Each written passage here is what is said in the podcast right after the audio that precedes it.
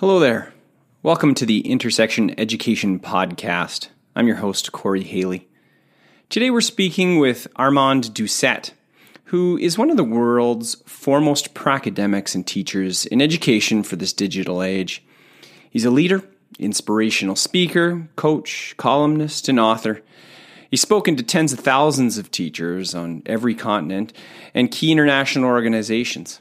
He's received multiple awards like the Governor General Award for Teaching Excellence and the Canadian Prime Minister's Award for Teaching Excellence as well. Now, in this interview, I need to apologize because we had some internet connection issues and sometimes it's a bit choppy, but we think it still works.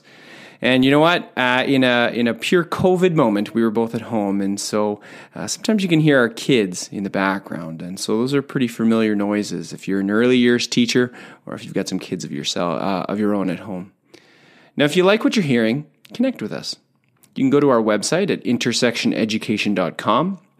You can follow us on Twitter at intersectioned, and we're even on Facebook. And you know what? We really appreciate it when you rate us on iTunes, or more importantly, you just tell your friends about us. So thanks a lot. Here's my conversation with Armand Doucette.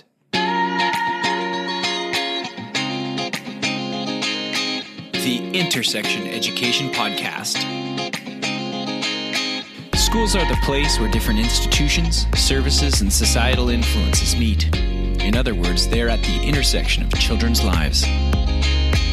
In the Intersection Education Podcast, we speak with insiders and outsiders of the education world to try to gain new insight and improve our schools.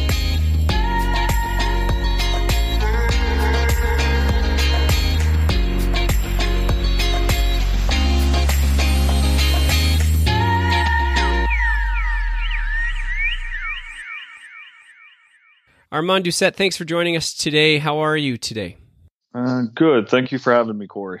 Hey, I'm happy to have you on. We've been uh, trying to work this out, so I uh, I'm looking really forward to it. Do you want to want to start just talking generally about teaching? And I know that uh, you've been quoted as as saying and calling teaching a calling. Um, I'm wondering what are some of the events in your life that led you to realize that you wanted to become a teacher, and why you kind of think that teaching is a calling. That's a good question, Corey. Uh, it started off with uh, I've always been sort of in the in the profession in some ways. Uh, I, have been a soccer coach since the age of 14 or 13. It's been so long now, uh, and I've coached most of my life, which in some ways is is teaching just through sports. Uh, but also, I've had the opportunity to have some mentors throughout my life within my family and within uh, within the Moncton region that have really had an influence on my life. And as I as I progressed as a soccer coach and as my leadership uh, skills progressed as well through some other mediums, uh, I realized that you know what the the largest impact that I could have is is by becoming a teacher and helping others sort of find their passions. So I think so that's sort of how it how it came about. Uh, obviously, there's some stories on when I started to realize when that happened.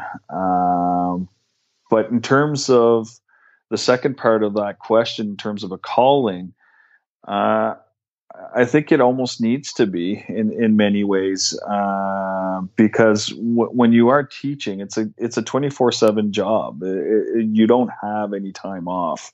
Uh, you're always on, particularly now with COVID nineteen. Uh, but it, it's the old way of looking at it as being a role model for students uh, wherever you are, uh, whenever they see you. Uh, everything is a teachable moment. Uh, so it is a calling, but it is also a profession, and we got to watch out when we use the word calling because oftentimes people take advantage of that, and we've seen that across the world where uh, you know, teachers that are volunteering their time because they do believe it's important, uh, but then we mandate them to volunteer their time. So it's stuff that we need to think about as we go forward. Yeah, I absolutely agree. And I think that we do need to be careful with that, you know, back and forth of protecting our profession. And yeah, we're helping out kids. But that's interesting you bring that up. I know that you have done a lot of work and you continue to do a lot of work with teachers globally. And I'm wondering, are, are you seeing that as an issue right now, that whole idea of teachers being taken advantage of, especially in COVID? Or do you think that it's kind of been the same before and after the pandemic? Uh, it's funny you ask that. I don't know if it's COVID or if it's it's interesting because globally I've been in a lot of conversations, particularly in the last two weeks with uh, World Teacher Day and uh, World Education Week and Global Forum for the OECD, and there's so many others that in the last couple of weeks. And I think it's common to hear teachers say that, you know, they're answering uh, teams at eight o'clock on a Saturday night to, to make sure that kids are are aware of what's going on, and uh, the they are going door to door to deliver meals during COVID. There's uh, you know meetings at all hours and to try to get caught up professional development uh, being able to do the assessment when when needed so right the medical profession at this moment are doing double the overtime uh, the difference is that we're on fixed salaries and that you you you get paid a certain amount and teachers do get paid well in canada there's no question there uh, can we get paid better yes definitely uh, but we do get paid for those 185 or 190 days, depending on where you are. Uh, and that's that's mapped out at sort of 40 to 50 hours a week, really. Uh, but the reality during for teaching when you're on, it's anywhere between 60 to 90 if you're honest. And COVID, I would add, was probably more depending on how how how you're approaching it from a from a school perspective. So we are talking about student wellness and we're talking about community wellness, but you know burnout of teachers is is real in many areas and you're seeing early retirement happening uh, all over the world. You're also seeing young teachers that are, are are having this to face and at the start of their career and realizing okay this is not what i signed up for. Um, so it's it, i think we're going through an interesting time and depending on how we take care of, of the teacher workforce who takes care of the students, uh, you could see uh, the teacher issue of 2030 of having 69 million teachers that we are going to be missing by 2030 to reach SDG 4, that could amplify quite quickly uh, depending on how we approach it. Yeah, I'm really worried about that whole issue of taking care of teachers right now as well. I think that teachers are struggling with workload issues. I think that they're struggling with their own mental health issues, feelings of isolation. Um, you know, they're cohorting up with their, their, with their school and their students. And so they feel they can't cohort with their family. And I think that there's also additional burdens that's being put on teachers because of the mental health of their students and they're supporting that. And, um, I feel like at times they're feeling like Atlas a little bit, and, and, and they've got the weight of all of those students, um, their their overall health and their learning on their shoulders. Uh, what are you seeing in terms of that? In terms of mental health, what are you seeing in terms of the response of teachers to support students right now through this pandemic? To, to answer that first part of the question, I think you've you hit it on a nail right there in terms of it is quite isolating for a teacher, particularly at the younger grades in terms of elementary and middle school, where oftentimes you don't have a lot of co-teaching happening. You might have professional learning communities with uh, other teachers within your grade level, but the reality is you're usually alone in the classroom. High school, you're seeing a lot. You're starting to see more multidisciplinary approaches, but again, it could be isolating. Uh, but with prep time, you at least have a time to to chat, right? So traditionally, prep time in elementary and and middle school comes after school. Uh, so I, I, think you are seeing that atlas in terms of having the weight of the world on your shoulders, and and I completely agree with you when it comes to their families as well. Uh, you know, none of us want to bring home COVID nineteen from being at school and then interacting with our parents and having us being the reason why, right? So uh, I think as people sort of realize how quickly this disease spreads, you know, you might be in in the orange zone or in the yellow zone, but for teachers, you might actually be pushing yourself in the other one just to make sure that uh, you protect your family life, right? Uh, I think another element to that is also that the workforce is predominantly female, uh, particularly in elementary and middle school and they also have a lot of them have young families. And and now you have to realize that okay, they got to monitor what's going on and, and, deliver what's happening there, but at the same time, uh, the family life falls on them as well, and, and that's another major issue that we're we're seeing, right? Uh, because as we go forward, you know, there, there's all sorts of different approaches to it globally, uh, but you have, you know, teachers are going to be forced to come to school or we're going to deliver from eight to five while they're trying to figure out how are they going to deliver the learning for their own kids right so and i think all families are going through that as well but it's it's pr- a bit harder on the teachers because they have so many students to cover as well really approached it with the Maslow before Bloom in terms of wellness and really gone in and said, you know what, the curriculum is what it is. We're going to deliver what we can. But if we approach it with student wellness and teacher wellness and stay true to that, uh, I, have seen some success in, in, terms of that happening. Uh, I think you're right, uh, Corey. I, th- I, really do think that that's going to be uh, a, a, major issue as we progress. And I think school systems have not really reinvented themselves in terms of the school year. Well, we've seen it in professional sports where they've bubbled up and they've figured out some different scheduling and they've done some different things for the playoffs and so on. In school we've relatively stayed the same. We've seen blended learning. We've seen distance learning. We've seen you're going back to school fully. But we haven't seen you know what? Two months in we're going to give you a week off from kids and we're going to let you get some professional development reflect get some co-teaching together uh, you know uh, get some planning really look at okay what worked what didn't why what do we need to focus on going forward with the kids that we have? Which would really be a bit more revolutionary, right? Uh, I, I, feel like we're still not innovating to the point where we are helping each other out to the fullest extent.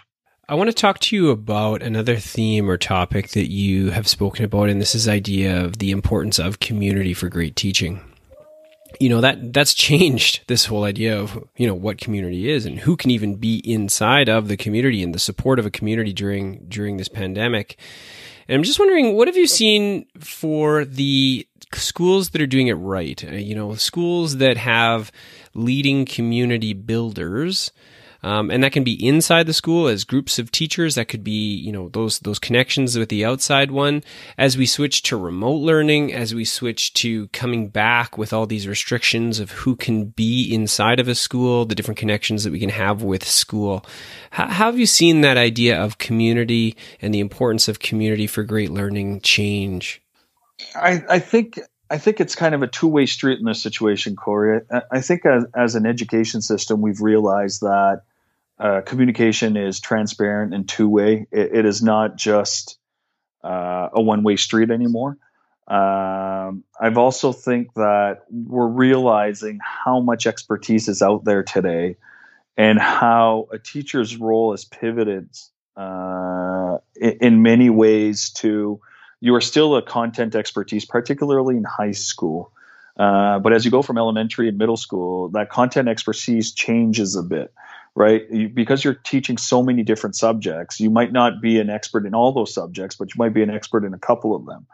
So uh, as you're progressing through this, you become a very much a project manager, but also uh, in charge of that personalization and that advisory role, that mentorship role for those students, and how it touches so many different sides. So the competencies, the skills, the social emotional, and the curriculum outcomes. And, and, I think that's really evolved over the last 10, 15 years where we've realized it's not just about curriculum outcomes.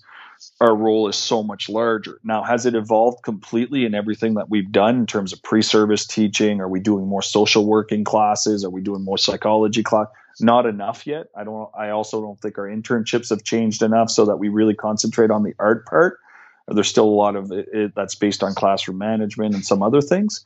Uh, but as this evolves, it also means that the community now you can network and utilize the community as a large part of that whole education. And if we take that proverb, it takes a community to educate a child, or it takes the village to educate a child, or to develop a child, to raise a child. It, it really becomes a component of the school as the uh, community of learning. So the school should not just be open from eight to five. Why can't we use the school for uh, suppers for soup kitchens in the afternoon? Why can't we have kids working on curriculum that has cooking classes that brings in people? Why can't we have schools where you know you have uh, mentor teachers that are students in high school helping English second language immigrants coming through, right? Like there's so many elements that could be if we really opened up our thinking in terms of the school as the hub of learning uh, for our whole community. Now, that being said, experiential learning, where we do internships as they go out to these internships, it's also not just about going to do an internship that usually ends up being a clerk job or you know getting the coffee or so on it's really about let's bring in the expertise that we have and link it to what we are designing as the learning experience for the child oftentimes when we brought in the community before, it would be one off programs. Somebody's coming through with a presentation. We think it's good. It's oftentimes not fitted in what they are learning or what the projects they're doing. Uh, so it's really about connecting at the right time for the right reasons and, and leveraging what we have in our community. Yeah, and I just see, uh, you know, I see a lot of barriers to that. I think that there were some schools that were moving in the right directions, um, and then you know the pandemic hit. But but I've been so happy with some of those internships and some of the programs that have continued. Um, there was a, a recent um, article in kind of a communication media blitz about uh, a building futures program that we've got where kids are going in onto the job sites still during, even though we're in the middle of a pandemic, they can still get that kind of partnership between our trades and our schools and get kids engaged in learning.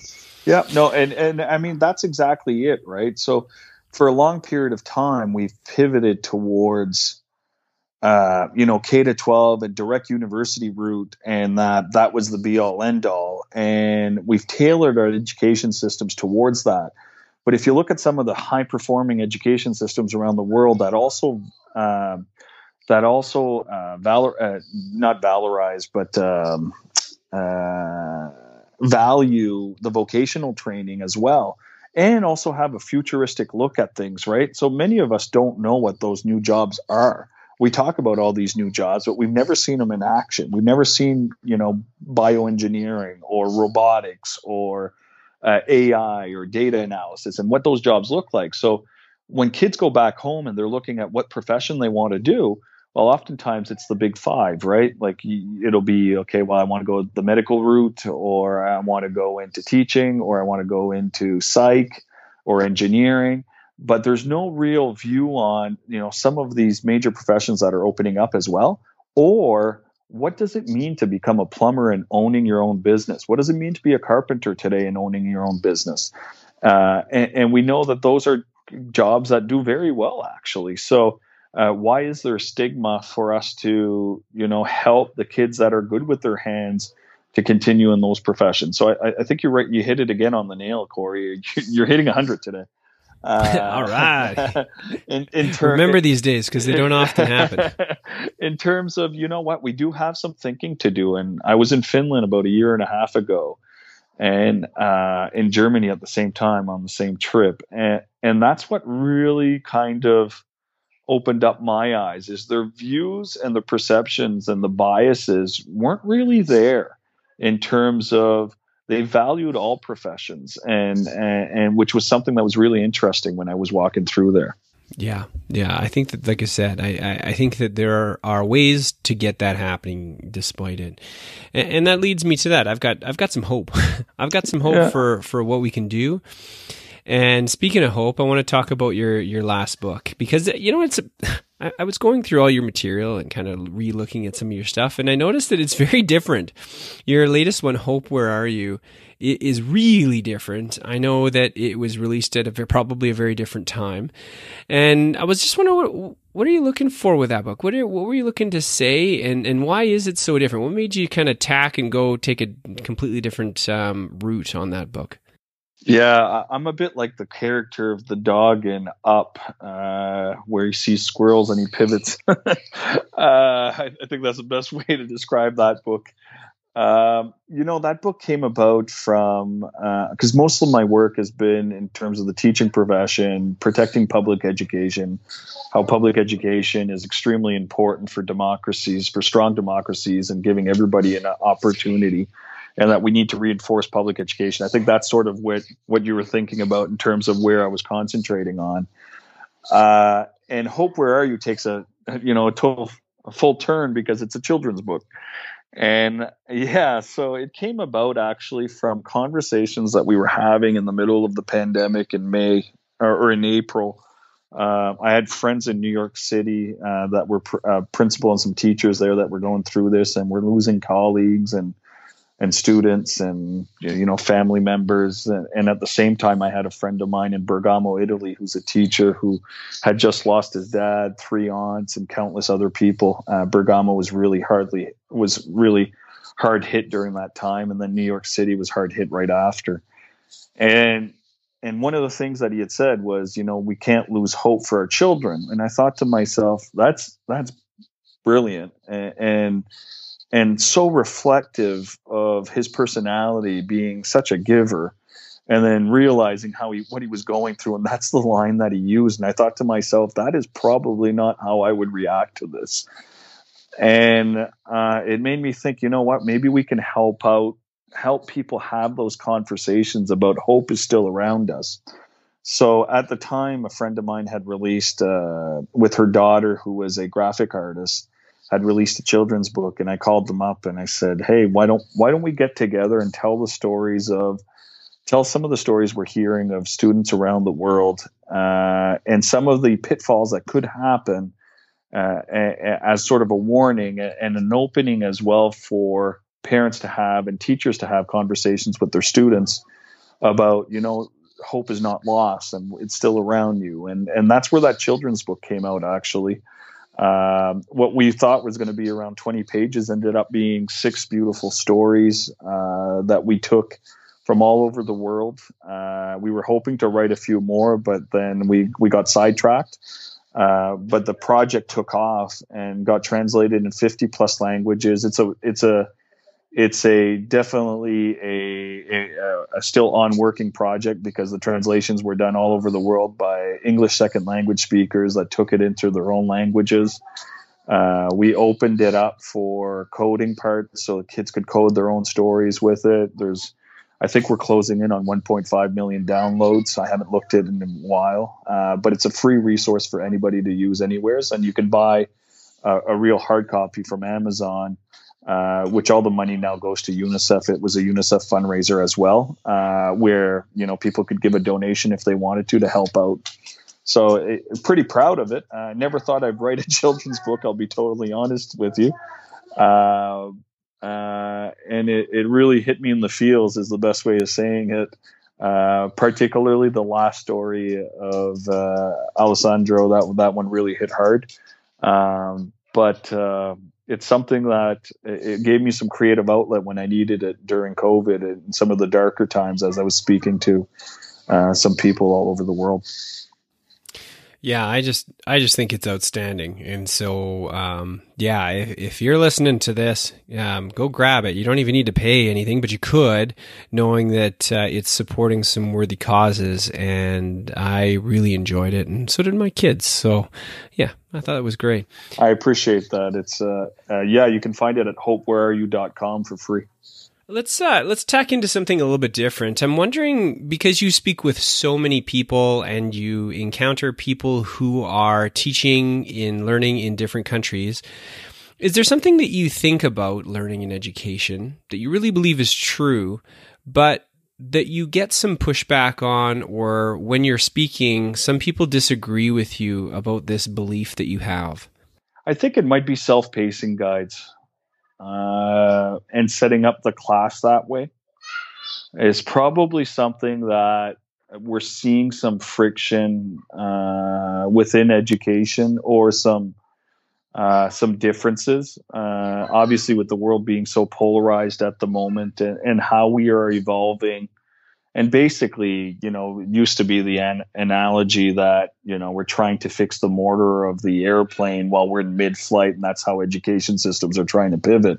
I think it's I think it's we've jumped out of the plane and we're trying to fix a parachute with a Swiss Army knife, but without anything. I think I think that's I think that's really the analogy, uh, be, because you know at the end of the day, as as I'm seeing COVID and what's happening, and being able to create the scaffolding for children to be able to do that, I think is something that uh, you know sometimes gets some pushback.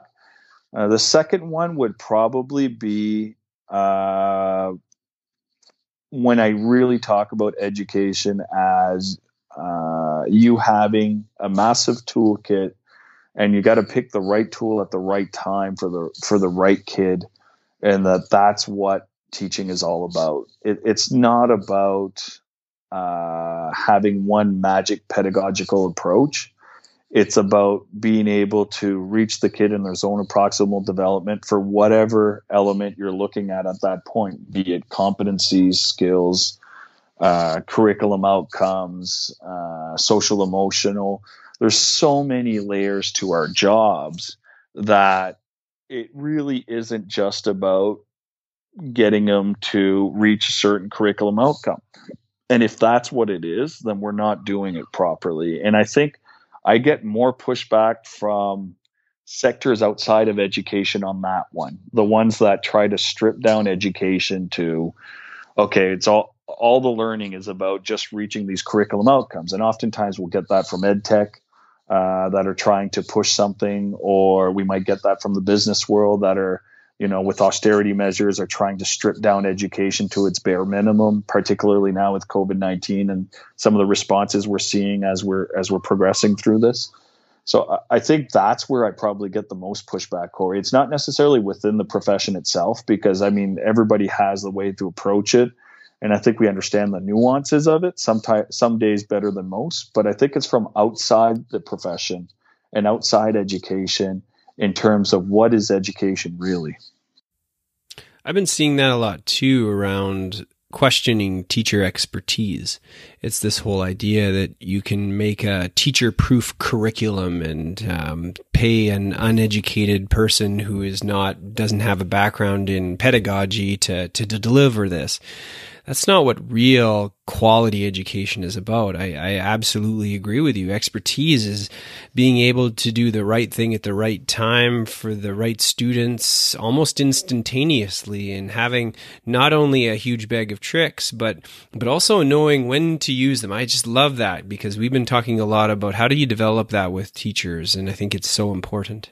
Yeah. And I mean, there, there is a place and time for a more for a more structured curriculum or lesson plan, uh, I'm looking at some of the jurisdictions globally that are really struggling with teacher recruitment, and you end up with a 13 year old in front of the classroom and one master teacher maybe or uh, you know i'm thinking of vicky colbert's work with escuela nueva and the self-pacing guides and realizing that they only had one teacher and then a, a lot of people that wanted to help but without the expertise so they needed to figure out a way to deliver it by using the the teacher's expertise. And you know there are some areas like that and completely agree with you. And we're starting to see it in the western hemisphere and OECD countries when you're comparing urban to rural. Oftentimes in rural areas they they're they're missing some expertise and subject matter especially in the high school level uh, where we now need to leverage some some some technology or some some teachers that are in other areas. So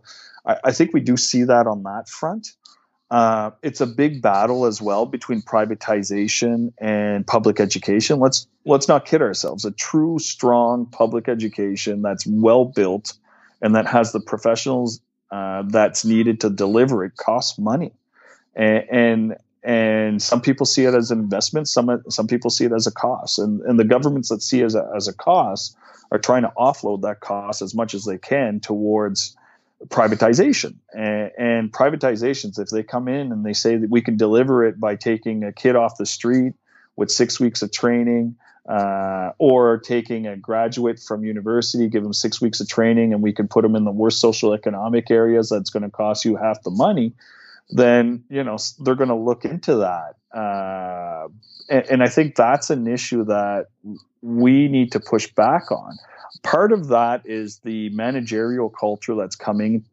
that's come into education uh, through the late 80s, 80s, late 80s, 90s, uh, and then with the PISA and then the comparisons and then the the perversion of the, the data that's coming out of those to try to compare ourselves to each other when when the context really matters. What you're doing in Alberta or what we do in New Brunswick or what somebody does in Nova Scotia versus what's happening in Singapore or in Finland or in Chile is vastly different. And, and, the contexts are different, the cultures are different, the governance is different. And all those things affect the classroom. And and I think at the end of the day, that's going to be an issue if we don't realize we do need the expertise, and the expertise might look a bit different depending on where you are. Um, I think another issue to that is as we're adding that managerial part to it, there's also a patriarchy and uh, that is patronizing towards the workforce that is uh, mostly female. And and teachers oftentimes have kept their mouths shut throughout this uh, because they are in service of students. They're in service of their community. It's not about showcasing what what they do. And, what we haven't realized, I think, as a profession, is that I think we need to now, um, because if we don't, then we are going to be engulfed in what uh, you know these austerity measures and this privatization movement and so on, because they have large communication budgets, they have large marketing budgets, right? No, I totally agree. I want to pick up on something you said uh, a little bit earlier, and it was relating to learning environments. And so you were kind of thinking about and talking about how it's so difficult to uh, compare different countries because of all of the different contextual factors. But I also think that there are some some common threads around learning environments, and there are some ways that we can set up really powerful learning. And so, even though the context might be different, there are some different things. Uh, what do you think about that? What are some of those things that you have seen that are universal to have great learning environments where um, we are getting students to to develop their understanding of important concepts, and maybe even some of the things that that you've experienced through the years uh, about you know environments or ways that we can make learning better in terms of um, uh, that are universal. I think the first one is really setting the right culture uh, and, and culture is a living thing. I know it's not exactly the physical environment, but it's part of the environment. And uh, Seymour Sarason, who is one of the top education researchers of all time, probably, uh, who we all stand on his shoulders, he always talked about any change in education doesn't work if you don't if you don't look at culture first. And he was completely right. And it's the same thing for businesses, actually. You see a lot of businesses merge and then slash employees and not look at the culture and then not understanding how that affects production and so on. But in schools, the culture is a real living thing, and you live that culture every day. And setting the right culture, I, I believe, is extremely important. And that and that's different in elementary school. It's different in middle school. It's different in high school. It's different at university, for that matter. Um, but it is quite similar across the board across the world. Now, that being said, there are certain contexts and certain uh, countries that have different governance structures and different uh, approaches to family life that would also change that a bit uh, from what I've seen in some of the contexts that I've been in. So I, I, think that would be the first one, Corey, is really that. And then the second thing is use everything at your disposal to create a learning environment that's that's engaging for the child or for the student. Uh, you know, you look at outdoor education, we are not confined to those four walls. And a walk in the park is often, or a walk in the woods is often something that's very beneficial. And you can do science by doing that. You can do social studies. You can do, you know, there's all sorts of things you can do with that walk. Um, and when I talked about creating the right culture, you're looking at, you know, you could create circles, uh, giving student the student voice is extremely important, but then also agency and the autonomy. So as you're creating the culture of being able to, okay, these are the top five things you need to do this week. I'm going to be doing a mini lesson on Tuesday and Wednesday on this. You're going to have some free time here, here, and here. Let's showcase to you how to plan and how to attain those goals. So, what's the priority? What's the second goal? What's the third? And then now you're giving them the ability to become lifelong learners, but also to own that learning, right? So, I think the environment really starts with the culture. And then after that, use whatever is at, at your disposal to engage the children. Like if you're in the middle of London in England, I mean, there's no reason for you not to be doing constant. Uh, outside of the school. You have so many resources out there. Now, that might be a bit harder in a rural area, but if you're in a rural area, when it comes to science, you probably have access to animals or to uh, uh, physical geography that other areas don't have access to. Why not you engage in that as well, right? It's it's really about understanding where you are, who you're teaching, what the cultures are, and then to leverage that to be able to really create an engaging environment for the child. Yeah, no, I totally agree. And being able to have taught in many different environments, I think the I think many of the same things. I I'm I'm totally in line with you. Hey, you're a you're a tech guy. I was wondering if you had a favorite app or a favorite website or maybe some other media that you like to turn people on to look towards, whether that's a teaching one or even in your personal life well, I mean, my favorite website's ESPN, but uh, that's not going to help you whatsoever. Um, you know, I've got some different ones that I do use uh, for collaboration. Uh, some that I have used in the past couple of years has been um, Evernote and Trello, which are used oftentimes. One of them we use in terms of our family to create checklists and so on. Another one I use more for my writing. Uh, Murals is a great website in terms of brainstorming within groups uh, for collaboration. So if you're looking at the more of that online collaboration space, uh, the more we're doing with COVID 19, the more I'm realizing that uh, in terms of teaching, it does have its major limitations, and that the school really cannot be replaced for many of the elements uh, that we need. Uh, it can for like the top thriving 10% that would be able to do it no matter what. But for the other 90, and mind you, that top 10% would you need school for other reasons, but the other 90, not really. Um, other apps that I kind of use, I mean, Twitter is a great tool in terms of professional development, uh, mainly for networking and the professional learning community. Uh, that you can engage with. Uh, that being said, you really need to watch uh, uh, watch out for polarization and only following what you want or what you like because that'll bring you down a rabbit hole. Uh, but that's a tool that I use quite often enough in terms of discussion. Um, one that I use on on my my Apple device would be Clips for short videos. Uh, which is really interesting because you could build a you know a year in the life of a student through one second clips a day. Uh, but there's also all sorts of other things that you can do to help uh, communication and showcase to to parents what's happening. Um, would you like one in terms of education? Corey? Sure. Or? Yeah, yeah, yeah. Whatever. This is already a great list. Just, uh, yeah, whatever you kind of use. It's always. Uh, I find it always so interesting to to see what others are using and finding valuable. Um, to go out and try and if we can maybe find them valuable as well. Yeah. So we've been doing a lot with Spotify actually uh, through getting kids engaged in showcasing who they are through their own personal mixtape. Um, so if you're looking at your culture and the seven elements of culture and which song would rel- would showcase that with your examples. So we use Spotify for music, uh, which is not something often people would look at for that. Uh, eh, there's a app called Explain Everything. It's Explain Everything. Yeah. So it's an app that sort of helps you. It's like a whiteboard. It helps you draw it out. You can you can use clips now. Uh, but as these phones evolve, the apps are evolving as well. There's many apps that you can do that on. But Explain Everything was a really good one as well. Awesome. Yeah. Hey, uh, do you have any books that you like to uh, send uh, or refer people to? Any books that you find yourself quoting a lot, or, or ones that you're you're you kind of treasure because um, you return to often?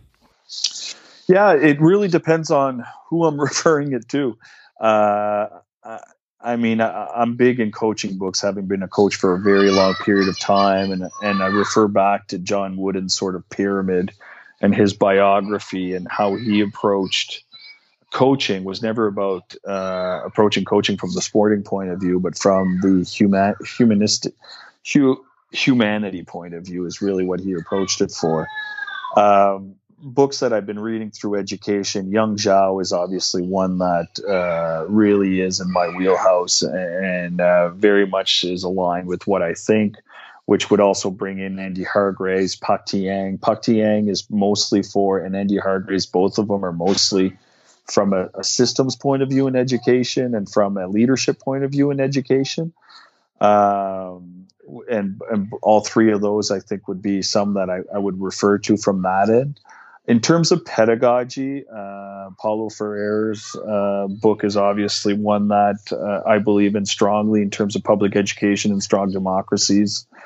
Um, some books that I've read lately, uh, or in the last couple of years that I often quote as well, would be um, Ed Catmull's uh, Creativity Inc., who is the he used to be the leader at Pixar, still is, and now is also at Walt Disney. And mostly the quote that I often use that he uses is, "If there's more uh, truth in the hallways than there is in the boardroom, your company's in trouble." And in education times, in education, oftentimes that is the issue. Uh, there seems to be a misalignment of the communication, so it's a line that I use often. It's a great book as well to look at how to align the vision and mission and how to get uh, feedback. So how to create communication feedback loops for your employees and your high your high performing directors and how, how do you have those communications. So it was interesting on that front. Um, and I think those ones would be the key ones that I'm I'm reading at the moment. Uh, I've also gone through a lot of biographies, like Barack Obama's biography, Martin Luther King, uh, and some of those major leaders. That's great. sorry, my sounds sorry, like my we've little, got a third my, person in this interview. Yeah, Sounds awesome. Yeah, my little guy's been jumping into my interviews all over. All, he's been all over the world in the last six months, which has been kind of interesting. I love it. I love it. I think that that's another new reality that we've um, we've adjusted to. It yeah. always makes me smile. I find it. Everyone's always embarrassed or like they kind of get uptight about it, but I actually think that it's uh, it's great. Well, I had him with a friend of mine who uh, used to be involved uh, at a very high level with UNESCO, and I was interviewing her for a video webcast for Facebook, and he jumped in and jumped right into the interview. Hey, you uh, you got a background in sport and coaching, um, and so I'm wondering if that might be um, uh, a part of this answer. But is there anything that you do every day or most days that, that helps you to be well and healthy and continue the good work that you do? Yeah, I, I mean, the first one is all, always family. Uh, particularly t- to keep the lines of communication with my wife always open uh, and making sure that any idea that I come up with that goes through her filtering and her uh, acceptance first and foremost. Uh, and the main reason why is because you know we're a team, so I think I think that's a key element of what of what I do to keep myself healthy because uh, healthy relationships are key to being able to perform. I think that's that's one. Um, I, have done a lot of. I did a couple of Ironman, and uh, physical training for me is extremely important. It helps me filter through my thoughts, but also keeps me happy and keeps me ready to go. Uh, and like anybody else, there's ups and downs with that. You know, when life when life comes uh, and hits you by the side of the head with we had some uh, my mother-in-law passed away a couple of years ago so we went through five years of her having pancreatic cancer. And towards the tail end of that you know we, we, were in the hospital quite often. So it's not something that i could concentrate on at that time. I had to put it aside uh, for what was better for the family. Uh, but I've gotten back into it quite a lot and i think that really helps. It's a bit the old adage of you know you got to put the face mask on first uh, before you put it on uh, anybody else that you're traveling with in an airplane and for teachers in particular, we struggle with that. We really struggle with putting that face mask on first uh, because we're always being asked to help and we're always wanting to help. And, and that's what that's where our heart lies. But the truth of the matter is, if we don't take care of ourselves first, then we struggle. And I sort of go at it now from a point of view of my relationship with my wife is number one, uh, and my own health sort of together. And I need to take care of those two, and then after that, it fo- it follows suit to uh, my children, uh, and then from there, anything that I can do. So little things like getting up early, going to train. Uh, from there, doing a bit of mindfulness, uh, and then making sure that we have check-ins every day, uh, morning and night, uh, for our relationship to be healthy, and and, and to take a getaway. Uh, we try to do one every three three or four months. A good friend of mine who's an entrepreneur who's very very busy does that with his wife and make sure that their relationship is still strong. Uh, so they do a little getaway every three or four months, uh, guilt free, and I think that's a priority. Hey, uh, what's next for you? I know that uh, you're always working on something. It's one of the things I find so inspiring. What are uh, some of the questions or problems or projects that you're looking at, at working on next?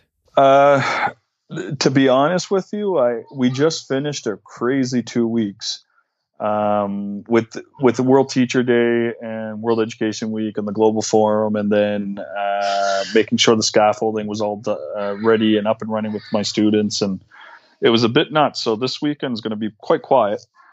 Um, but then I have my uh, third book that I need to get done. Uh, the deadline's coming fast and furious, so uh, that's probably the top of my list at the moment. And then to continue to help uh, through advising, uh, consultant, um, or collaboration with some major projects that are on the go globally, a few of them locally, and then continue to teach. I mean, those are the main ones, and then try to take care of my health. So, yeah, there's. Yeah, it's never a dull moment. Actually, would be the best way of looking at it.